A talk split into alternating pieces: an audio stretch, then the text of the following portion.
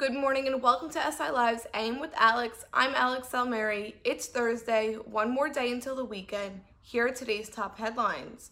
New York City has nearly 202,000 confirmed coronavirus cases, bringing Staten Island to 13,451 with 822 confirmed fatalities. Yesterday, there were two peaceful protests that took place on Staten Island.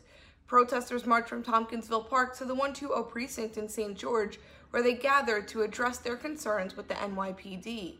Demonstrator Taquan Campbell of New Brighton encouraged the protesters to keep peace at future rallies. He said, If you look on the internet, you see hatred all over the world. You see a little bit of peace.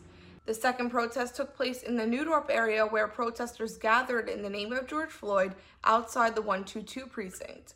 While the demonstrators were nonviolent, they had several tense exchanges with passing motorists on Hylan Boulevard. Police officers escorted the group down Hylan Boulevard as they marched Tottenville bound from the station house.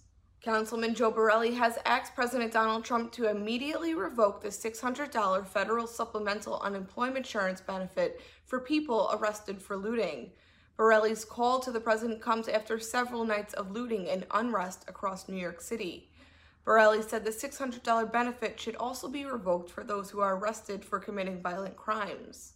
In other news, where business is preparing to open in phase one, the Center for Disease Control has said the virus can live for hours to days on a variety of surfaces. And doctors in the field say though we need to practice precautions, they now feel more comfortable advising us that the chances of catching it from a surface remain quite low.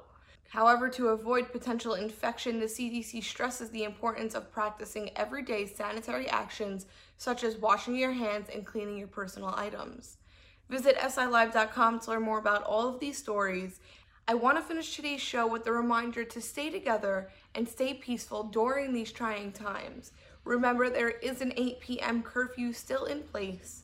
Stay home, stay safe, and stay tuned for more updates.